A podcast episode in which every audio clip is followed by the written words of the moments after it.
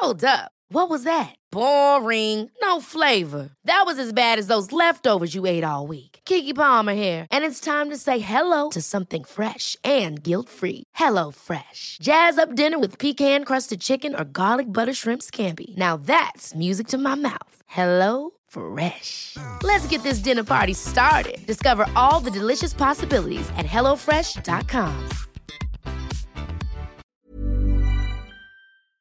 Hormoner är en naturlig och livsnödvändig del av kroppen. Ändå finns det en stor okunskap kring hormoner och vi märker att många inte känner till hur menscykeln eller olika preventivmetoder fungerar. Den här okunskapen kan skapa en rädsla för hormonbehandlingar eller hormonella preventivmetoder och också göra det svårt att veta om och när man ska söka vård för mensrelaterade besvär. Hormoner diskuteras ofta i media, men ibland saknas en vetenskaplig grund för informationen och osanningar och myter sprids och får fäste. Vi på Babys podcast tror att kunskap kring kroppen och dess funktioner bidrar till en stärkt självbild och ett ökat välmående hos kvinnor. Det är ju just därför vi gör den här podden. Kunskap är makt helt enkelt. Därför vill vi tipsa om en hemsida där du kan få den vetenskapligt grundade fakta du behöver och förtjänar. Hormonguiden.se är ett initiativ av Gedeon Richter och är en hemsida framtagen i syfte att öka kvinnors kunskap om hormoner. Som barnmorska och gynekolog gillar vi verkligen den tydliga informationen med bra bilder, strukturerad genomgång av menscykel och preventivmedel. Gör dig själv en tjänst och skaffa dig mer kunskap om din kropp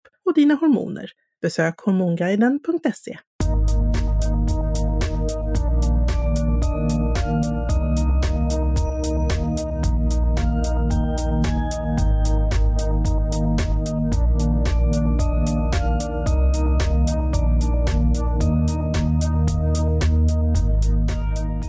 Här är vi, Karin och Karina i Babys podcast för att prata om bakterier som gör nytta.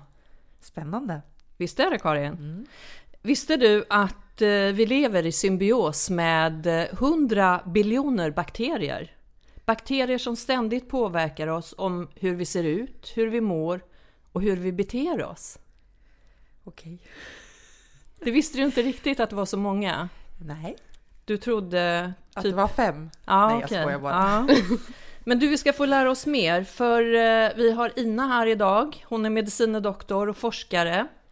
Hon säger att hon har världens mest spännande projekt på gång, kallat Svemami.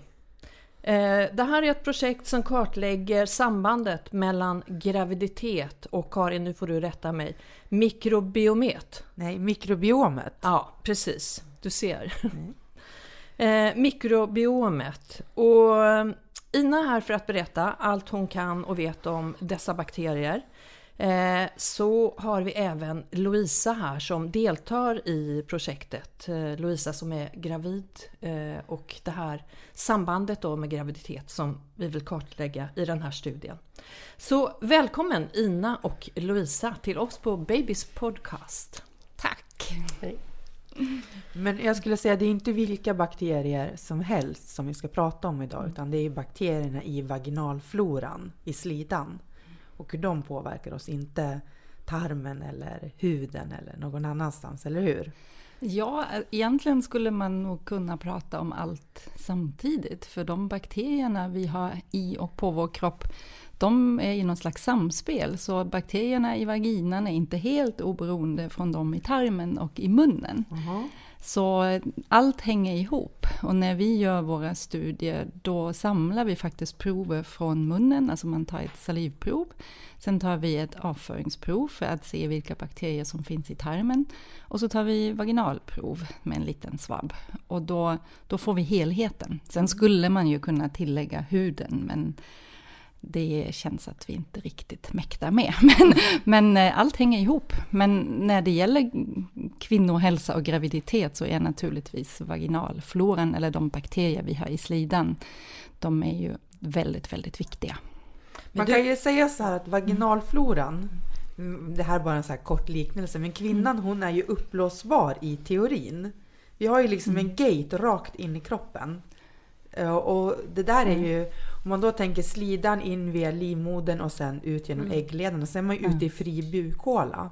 Och vaginalfloran då, det är ju liksom vår, våran barriär, vårt skydd, vårt försvar mot omvärlden. Så den är ju otroligt eh, viktig. Ja, visst är den det. Och det är ju under evolutionens år har det ju också utvecklats så att de bakterier som finns i slidan, att de har en sammansättning som gör att de skyddar oss mot eh, skadliga bakterier, mot virus, eh, men även att slemhinnan utsöndras, alltså det utsöndras ju slem så att saker och ting går ut den vägen också. Så det, det är ju ett väldigt viktigt försvar vi har. Och är det så att den vaginalfloran inte är i harmoni eller inte, inte, inte bra, alltså vi kallar det för en dysbios, alltså att den inte har rätt sammansättning, då blir det lättare att eh, bli smittat. Ett exempel är ju att eh, alla kvinnor förr eller senare i livet råkar ut för en sån här HPV-infektion, alltså humant papillomvirus. Och det viruset vet vi leder till eh, livmoderhalscancer. Men de flesta kvinnor, de, har, de, de läker ut den här infektionen väldigt snabbt. Men sen finns det några där det blir till en kronisk inf inflammation. Och där tror vi att vaginalfloran spelar roll. Så har man inte rätt sammansättning av bakterier så har kroppen inte det försvaret som behövs för att bli av med det här HPV-viruset. Då måste vi säga mm. någonting. HPV-viruset, mm. det är, man går ju när man gör sin screening var mm. tredje år från man är 23 år. Ja. Det är mm. de cellförändringarna vi kollar där. Precis. Så det, det är mm. det mm. viruset. Men Ina, bara för att förtydliga, så Svemami, säger man så? Ja. Kallar man det Svemami-projektet? Eh, där studerar du ju då, eh, som jag sa, bakteriefloran just hos gravida och ser hur den är kopplad då till hälsan hos den blivande mamman och barnet. Stämmer det? Det stämmer. Svemami är en förkortning. Det heter egentligen det svenska maternella mikrobiomprojektet. Alltså vi studerar vilka bakterier har gravida kvinnor i och på sina kroppar. Eh, och vi är absolut inte ensam, vi är en forskargrupp och Louisa är del av den forskargruppen. Så hon är inte bara här som gravid utan även som forskare. Eh, och så vi är en stor grupp som har satt upp den här studien. Och det som är den stora bristen idag är ju att kvinnosjukdomar generellt är ganska dåligt studerade. Det finns för lite forskning. Och just när det gäller samband mellan bakterier och reproduktiv, hälsa eller vår fortplantning då, då finns det bara små studier. Så det som är vårt mål är att göra en stor kartläggning. Så vi vill rekrytera 2500 gravida kvinnor över hela Sverige. Och samla prover, analysera prover. För att verkligen förstå vad är egentligen normalt? Hur varierar bakteriefloran i friska graviditeter? Och sen har vi enkäter i vår studie, så då får kvinnorna svara på olika saker om sitt hälsotillstånd och bland annat också i vilken vecka barnet föds. För sen så ska vi titta på, finns det vissa bakterier som samman, kan sammankopplas med för tidiga förlossningar? Alltså, är, det många som, är det många som startar innan? Har man sett ja. ett samband? Eh, I Sverige är det ungefär 56 procent som föder innan vecka 37 som är alltså för tidiga förlossningar. Och det är ju en, en, en stor risk både för mamman och barnets hälsa.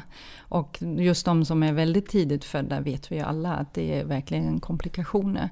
Så vår vision är ju att om vi förstår eh, bakterieflorans roll i den här processen, att i framtiden kanske när nygravida kvinnor kommer till mödravårdscentralen första gången, att man tar ett sånt där toppsprov ur slidan, mäter bakterierna och sen kan rekommendera åtgärder. Att man säger att nej, men du har en ogynnsam bakterieflora som vi vet är förknippat med risk för att du får ett barn som föds för tidigt. Vi kan erbjuda dig till exempel kapslar som innehåller rätt bakterier eller någonting sånt. Så det är ju det som är målet och visionen för framtiden, att vi kan hitta de kvinnor som har risk för komplikationer och att vi kan hjälpa dem att återställa en, en en gynnsam bakterieflora. Och det är det som är så fantastiskt med den här eh, forskningen om bakterier överhuvudtaget. För att våra gener kan vi inte göra någonting åt. Och vissa sjukdomar kan vi inte påverka. Men just det som hänger ihop med bakteriefloran har vi ju möjlighet att påverka. Det är ju relativt enkelt när vi vet vilka bakterier som behövs eller vilka bakterier som, som ska tas bort. Och då skulle vi kunna förhindra den där för tidiga födseln? Ja, det är ju det är visionen mm. och det kommer att ta tid. Men mm. förhoppningsvis kommer vi kunna göra det i framtiden. Får jag nörda in mig lite i mekanism? Eller? Mm. Ja, Varsågod! eh, alltså en sak att tänka på är att graviditet har mycket med immunförsvar och inflammation att göra. För vi har en helt annan levande människa i magen och det är inte natur... Ja, det är naturligt. Men det är inte normala tillståndet. Så i början av graviditeten är immunförsvaret väldigt dämpat. Så att kroppen ska förstå att den där liten bebis ska få sitta där i flera månader. Och det är därför också gravida blir så förkylda och får alla sina olika besvär. Eh, sen vid slutet av graviditet så ökar inflammationsgrad eh, för att förbereda då tryck och trycka ut det barnet. Kroppen ska förstå också att ja, nu är det dags. Eh, men bakterier är såklart också någonting som skapar inflammation. Så vår tanke kanske den här inflammationsprocessen som ska hända till slut börjar hända tidigare än så. Uh, om ja, mikrobiomet är rubbat. Gick det att följa? Mm. Det är jättebra att följa. Det är superspännande. Jag, jag, brukar föreställa mig bakteriefloran och den komplexiteten som som till exempel en skog. Det finns massa olika träd och det finns massa växter och svampar och allt möjligt. Och allt har ju, så, det är ett ekosystem som stödjer varandra och det det är intakt och fint med vissa träd och så. Och det är väldigt svårt för andra växter att komma in där och börja växa. Och så är det med bakteriefloran också. De bakterierna de är så enormt anpassade efter sin miljö. Så de behöver vissa saker som andra bakterier producerar och så vidare. Och de konkurrerar om näringsämnen hela tiden. Men, men det är inte så lätt för nya bakterier att komma in i en flora, utan den är etablerad. Och om det finns en flora som är, som är ogynnsam för oss, så kan den ju fortfarande vara väldigt stabil. Så det är väldigt svårt att komma in och ändra ändra ett ekosystem. Mm. Och det ekosystemet, det är individuellt? Mm. Ja, det är väldigt individuellt. Alltså vi kommer titta då, i våra enkäter ställer vi många frågor om hälsotillstånd bland, eh, i, i, dessa kvinnor. Och då, då tittar vi ju också på kvinnor som till exempel har diabetes eller är överviktiga. Och, så vi kommer att titta på en väldigt bred eh, bild av sjukdomar. Ja. Men sen när det gäller Eh, själva graviditeten och de komplikationer så, så är det en enkät man fyller i efter man har fött sitt barn. Och då är det ju framför allt det här förlossningsdatum, alltså om det var en för tidig förlossning, men också om man kanske har haft en havandeskapsförgiftning, eller i vissa fall kan det ju till och med vara tidigare missfall. Ehm, så det är ett sätt för oss att studera i princip alla möjliga komplikationer under graviditet. Och sen kommer vi också följa barnen genom att vi samlar in ett, ett litet bajsprov ur blöjan efter några veckor. Så vi ser vilka bakterier har barnet mm, i tidig fas. Då.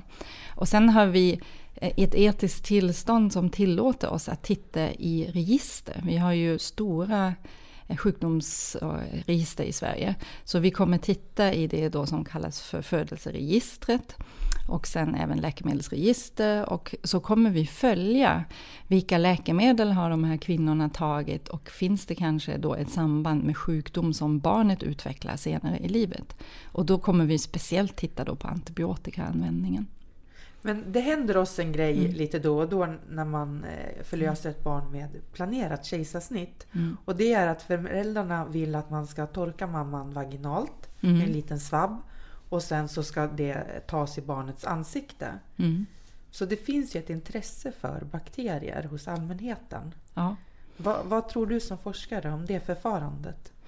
Ja, alltså vi vet ju idag att barn som föds med kejsarsnitt, de får ju inte med sig den här vaginalfloran som de barn som föds den vanliga vaginala vägen. Och den, den är ju viktig för barnets utveckling. Um, Och det pågår studier som vi faktiskt också har eh, startat, eller kommer att starta ganska snart, Ehm, en studie där, där vi just tittar på barnen i olika grupper. De som har fått kejsarsnitt och sen fått vaginalfloran med sig på det sättet som du beskriver. Eller att det är barn som bara är kejsarsnittsfödda eller vaginalfödda. Och då vill vi ju verkligen förstå vilka konsekvenser det har. Vi vet idag att ehm, bakteriefloran den kommer både från mamman, den kommer från omgivningen. Och det tar upp till två, tre år för att utveckla en, en, en stabil bakterieflora. Och de barn som är kejsarsnittsfödda, de har ju mera hudbakterier och bakterier från omgivningen i sin flora än de barnen som är födda vaginala. Men det är lite för tidigt för att ge en allmän rekommendation, så här ska man göra. För det kan ju finnas ogynnsamma bakterier i mammans eh, bakterieflora. Så att då, vi är inte rent forskningsmässigt, vi, vi förstår inte tillräckligt väl idag, så vi kan inte rekommendera det rakt av. Men jag vet att många kvinnor gör det. Och att sjukvården också hjälper till lite grann. Men jag det. tänker Mm. då som barnmorska och ser många Mm. födslar att det kan Mm. ju barn få i sig. De ogynnsamma Mm. eh, vid en vaginalfödsel. Mm. Likaså. Ja, men det är ju alltid skillnad om, om det bara händer för att det är naturen eller om sjuk, sjukvården aktivt bidrar till det. Så att vi, vi håller på att samla de beläggen för att kunna rekommendera det eh, senare. Men idag har vi inte tillräckligt med, med Så, belägg. så du kan inte säga att det är varken bra eller dåligt med den där eh, jag har varit Mm. med om Mm. kvinnor som har haft en trasa i Mm. underlivet som de Mm. vill eh, gnida in barnet eh, med för att, som de säger, att de ska få ärva mammans Ja. flora. Det här är vaginalflora och då, då Mm. skiljer vi kanske på tarmflora och vaginalflora. Fast det ska nog vara lite av båda faktiskt. Ja, För en, en, en förlossning går ju till på det sättet att barnet också kommer i Exakt. kontakt med, med tarmfloran. Ja men det är det Så, jag tänker, när de ja. har den här trasan då, Mm. i, i vagina, i slidan, Mm. då blir det de bakterierna i eh, vagina och kanske inte så mycket av tarmfloran. Så egentligen så skulle man i så fall behöva en trasa i vagina och en mot ändtarmen. Eller? Om man ska få i sig. För att Ja. är det inte så att man Mm. behöver både E. coli-bakterier som Mm. finns, eh, som är tarmbakterien, och streptokocker? Mm. Ja, man behöver nog både och, men det är ju lite svårt med, med mängden. Alltså att ha en trasa i rektum och gnida in sitt barn känns ju lite Brutalt. Eh, brutalt. Ja, så att, men men det, de får ju bakterier på andra sätt också. Så man, jag tycker inte att man ska vara orolig eh, när man har fött med kejsarsnitt och inte gjort så här och att, att barnet inte utvecklas normalt och har risk för sjukdomar som är relaterade till bakteriefloran. Men däremot, jag själv skulle nog tycka att det är jag kan inte rekommendera det, men, men jag skulle nog kanske göra det själv också med en liten svabb i vaginan och tycka att då får barnet med sig det som det ändå hade, skulle ha fått med sig. Jag tänkte säga en sak. Mm. Det finns ju faktiskt fall när vi snittar för att barnet inte ska komma i Ja, kontakt. men det är ju en Till exempel om sak. mamman har en primär Mm. herpesinfektion första gången. Ja. Inte om man har haft det här, liksom, herpes massor av gånger i tiden, Mm. men om det är första gången och hon ska föda barn. Och det är det vi kallar primär herpesinfektion. Ja, precis. Och det är ju för att då har ju inte barnet några antikroppar. Nej, precis. Mm. Men om vi ska i framtiden ha en rutin att ja, smörja in de kejsarsnittbarn, då behöver vi också ha rutin för att screena. eh, ta reda om just den här mammans tarm och slidflora är frisk eller inte. Och i bästa fall så behöver vi inte ta direkt från mamman utan vi har tagit reda på vilka bakteriestammar vi vill ha och tar dem bara som en fin kräm. Men får jag fråga en sak? Vilka är de bra bakterierna? När det gäller eh, slidan, då är det laktobaciller framför allt då. Och då finns det olika stammar. Jag tror inte att det tillför så mycket, till exempel crispa, lactobacillus crispatus och eh, genensi och eh, ja, Det finns flera. Så, som, så laktobacillerna är oerhört viktiga i vaginalfloran för att de sänker pH till... Och vad är pH i Alltså pH vaginalfloran? är ju hur surt Ja. eh, miljön är i slidan. Och när det är en, man kan jämföra det med magen. Det där är ju också en väldigt sur miljö som gör att många bakterier dödas. Och så är det med slidan också. Det är en sur miljö. Och de bakterier som kommer in utifrån som inte ska vara där, många av dem de dödas helt enkelt av syran. Alltså, och sen producerar de laktat som, som då skapar den syran. Jag tror Mm. många gravida upplever att deras flytning förändras under Ja. graviditet mot hur den var tidigare. Och ungefär 10% får någonting som kallas för bakteriell vaginos. Det är en illaluktande flytning. Mm. Vill ni säga någonting om den som forskare? Det, är- svårt med diagnosen för bakteriell vaginos. Eh, Det finns olika kriterier. Ja, Eh, Amsels. Ja, precis, Ja. de kriterierna. Men det är ju en, en rubbning av floran som inte är gynnsam. Och tidigare har man nog sagt att ah, det är inga problem, man tror inte att det, det, gör, att det har konsekvenser. Men där börjar forskningsvärlden svänga om. En, en, en rubbat bakterieflora i vaginan och oftast är det att det just inte finns laktobaciller utan det är andra bakterier som tar över och som då skapar dålig lukt och så, flytningar. Och att man då minskar barriärfunktionen, alltså skyddet blir sämre. Men också att det kan leda till en, en inflammation i vaginan som sen påverkar naturligtvis resten av kroppen.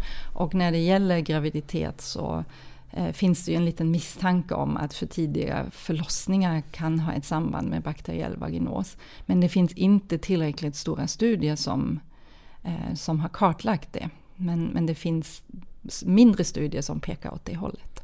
Under graviditeten så får man ju en mera riklig flytning och det är helt normalt. Men den flytningen som vi pratar om nu, det är en eh, väldigt illaluktande flytning. Som eh, är, tyder på en rubbad balans. Den rikligare flytningen, den är mera bara relaterad till liksom graviditeten, det något förändrade immunförsvaret. Och den är Så- ganska normal? Ja, Eller den, är, helt, normal? den, den är normal. Ja. Den är normal. Det är till och med så att, det har vi pratat om tidigare, en del tror att de har vattenavgång, Ja. men det är egentligen bara en rikligare, helt normal flytning. Ja. Den här bakteriella vaginos, den är så här rutten fisk. Du Ja. misstar dig inte. Nej, och då kommer precis. man in och, får, och man behandlar den. Man behandlar den. Mm. Den är ju också så att den accentueras eh, vid, alltså doften accentueras vid samlag. Och det är inte så kul. Nej. Nej, och där är det också för att just sperma har väldigt hög pH så den rubbar vidare åt fel håll. Eh, samtidigt måste, ja, såklart, om man känner lukt eller klåda eller symptom, då är någonting fel. Eh, men allt det vi sa om lactobacilli, det gäller vita kvinnor Ja, just det. och östasiatiska kvinnor. Men vi vet att afrikanska kvinnor och latinamerikanska har en helt annan bakterieflora. Så jag tycker det är jättesvårt för oss att säga att det är fel när en hel folkgrupp har det så. Vad spännande. Ja. Vad kan det bero på? så Levnads... alltså, Hur jag, vi lever och hur vi... ja, och vi har olika immunförsvar. Immunförsvar är jätteindividuellt. Mm. Så det kan vara så för dessa kvinnor som har deras immunförsvar, dessa bakterier funkar. Mm. Men om en annan kvinna får samma sammansättning, då blir det en sjukdom.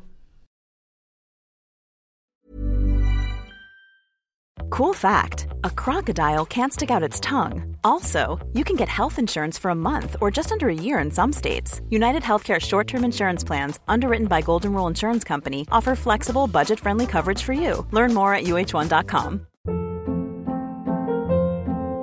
Hold up. What was that? Boring. No flavor. That was as bad as those leftovers you ate all week. Kiki Palmer here, and it's time to say hello to something fresh and guilt-free. Hello Fresh. Jazz up dinner with pecan-crusted chicken or garlic butter shrimp scampi. Now that's music to my mouth. Hello Fresh. Let's get this dinner party started. Discover all the delicious possibilities at hellofresh.com.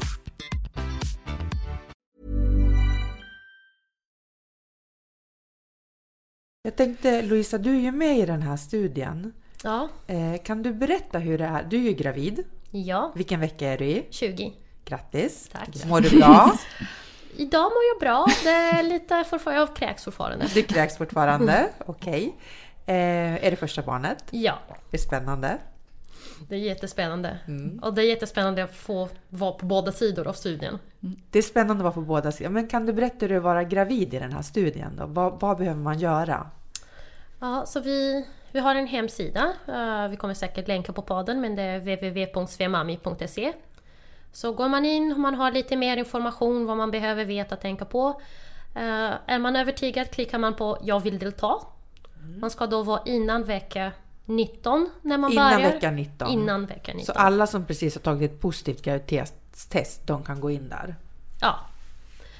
Eh, och då har vi första enkäten. Eh, jag väntade i alla fall tills jag var i vecka 12 eller 14 för att svara. Eh, för jag visste att de skulle fråga mycket om hur har graviditeten går till. Så det var lättare att svara senare, men man kan göra så fort som möjligt i princip. Uh, det tar kanske 5-10 minuter att svara då online-enkäten. Det beror på hur frisk personen är. För om man har en komplikation då har vi flera frågor. Men om man bara svarar nej, nej, nej till allt så tar det tre minuter. Uh, man skickar in den och då... Man skriver även sin postadress. Och vecka 17 får man då en uh, kuvert hemma. Med en salivprovtagningskit, en uh, avföringskit och en vaginalsvabb. Så det är tre prover Det är man tre prov. ta. Och inget stick för de som är rädda för stick. Nej, absolut Nej. inte. Jag skulle inte hålla det taget om det var det. Det här är ju som en liten tops, eller hur? Ja, så för salivproven man har en liten rör och sen en liten bredare munstycke som man spatar in den tills man har fått upp salivmängden. Ja. Eh, Man spottar i det? Ja. Ja. Uh, salivprov är en liten mjuk tops så det är Du trevligare, menar lättare. vaginalprovet? nu? Vaginalprovet Vad är sa jag? eh, saliv. Nej, men det gör ingenting. Ja, ja Vaginal- vaginalprovet. Är som en liten tops? Det är en liten tops. Ja. Eh, man för in kanske 2-3 centimeter, Mm. gnuggar lite eh, och sen stick, ja, stoppar den där tops i en annan rör. ja. Och då har jag avföringsprover som det är det som talar lite emot samtidigt som jag tänker vi som kommer få barn, vi kommer hantera bajs dygnet runt. Så det är lika bra att vänja sig. ja. Och, och det är väldigt lite mängd som behövs. Beror på hur man har i tarmen kan man bara plocka lite från uh, toapapper. Eller om man är lite mer förstoppad, man kanske behöver ta den innan den träffar vattnet. Så kanske göra en boll med papper, fånga. Uh, och den går i sin egen rör. Uh, då har man tagit sina tre prover och bara skickat tillbaks. Det, man redan får sin port och betalt kuvert hemma. Det här gör man innan vecka 19. Ja, mellan vecka 17 och vecka 19 kommer Ja. det här hända. Så tre enkla prover egentligen som Ja. går snabbt och... Och cirka tio veckor senare så kommer vår kollega Linn skicka en sms eller mail där du har valt att bli kontaktad med och säga hej, det är dags för andra enkäten. Sex till åtta veckor efter förlossningen, det är tredje gången. Och då har man en, en lite längre enkät för de kommer fråga hur startade förlossning? Var det vattenavgång? Var det smärtor? Blev du igångsatt? När kom barnet? Så Ja, tre provtagningstillfällen och sista gången är det födda barnet inkluderat. precis. Och då vill vi ju jättegärna att folk ska gå in på er hemsida och höra av sig. För det här är ju sånt man har möjlighet som födande kvinna att eh, påverka hur det är att vara eh, födande och gravid i Sverige. Så det tycker vi är jätteviktigt att man är med och bidrar till forskningen. Mm, så för att sammanfatta så är det vid tre tillfällen tre olika prov och sen det senare på barnet och ganska enkla. Ja, alltså det tar kanske inte- fem minuter att Ja. ta alla tre. Ja. Eh, Då måste jag fråga, eftersom vi sa förut att eh, olika kvinnor från olika världsdelar har olika uppsättning av bakterieflora. Hur skiljer ni studien från, frågar man var man kommer ifrån, ursprunget? Det finns en fråga i början på enkäten var man är född. Så den frågan finns med, vilket land man är född. Mm. Så det är ju så att som förälder vill man ju alltid göra det som är bäst för sitt barn och det gäller ju även det ofödda barnet. Så vad ska man göra då avseende bakterier och eh, sitt ofödda barn? Vad tycker ni? Hur kan man potentiera immunförsvaret? Alltså i nuläget kan vi bara rekommendera sunt förnuft. Det är motion, det är varierad kost. Eh, alltså, jag, jag dricker mycket probiotiska, jag tycker det känns bra för mig. Men det är väldigt personligt. Och då får du förklara probiotiska. Ja, men sådana yoghurt eller ljus som innehåller levande bakterier. Eh, och jag har haft tidigare mycket vaginos men det, det känns som det hjälper i alla fall att få i mig med nyttiga bakterier oralvägen på något sätt. Hamnar de rätt? Eh, så det ser jag som patient, inte som forskare. Och så rekommenderar du att skaffa hund eller katt? Ja, jag har själv skaffat kaniner. Uh, Just det, vi, är vegetarianer hemma så vi ville ha en vegetarian husdjur. Men de är också utåtgående, de också gör sin... De bidrar till bakterieflora. Hur ska du föda barnet? Eller hur vill du? Hur önskar du föda barnet? Uh, bra Vag- fråga. Vaginal? Ja, vaginalt definitivt. Uh, så lite ingrepp som möjligt. Alltså jag, jag dansar, jag har rätt bra koll på min kropp. Jag vet att in, inte alla smärtor är läskiga eller dåliga. Så jag tänker bara gå in i ögonblicket och se hur det går. Och när kommer vi att få se resultatet av den här spännande studien? Vi räknar med att vi rekryterar ungefär under ett år och sen kommer det ju ta ett tag innan alla barn är födda. Så resultat ungefär om ett och ett halvt till två år, de första resultaten. Men vi kommer lämna lite forskningsuppdatering på vår hemsida, så gå gärna in där. Då kommer vi skriva lite de nyaste forskningsrönen om bakteriefloran och kvinnans hälsa. Väldigt intressant. Eh, Stort tack för idag Ina och Lovisa. Ja, tack själv. Tack för att vi fick komma. Vi lägger ut på Babys blogg och eh, ger er mer information där. Och så är vi snart tillbaks. Så Karin, Vi ses snart igen, ha det så gott! det gör vi. Tack och hej för idag.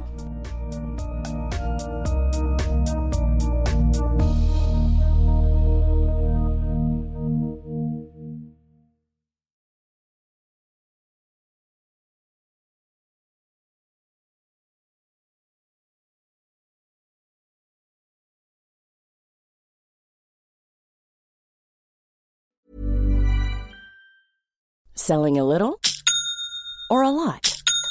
Shopify helps you do your thing however you cha-ching. Shopify is the global commerce platform that helps you sell at every stage of your business. From the launch your online shop stage to the first real life store stage, all the way to the did we just hit a million orders stage. Shopify is there to help you grow. Shopify helps you turn browsers into buyers with the internet's best converting checkout. 36% better on average compared to other leading commerce platforms because businesses that grow grow with Shopify. Get a $1 per month trial period at shopify.com/work. shopify.com/work. Even when we're on a budget, we still deserve nice things. Quince is a place to scoop up stunning high-end goods for 50 to 80% less than similar brands. They have buttery soft cashmere sweaters starting at $50, luxurious Italian leather bags, and so much more. Plus, Quince only works with factories that use safe, ethical, and responsible manufacturing. Get the high-end goods you'll love without the high price tag with Quince. Go to quince.com/style for free shipping and 365-day returns.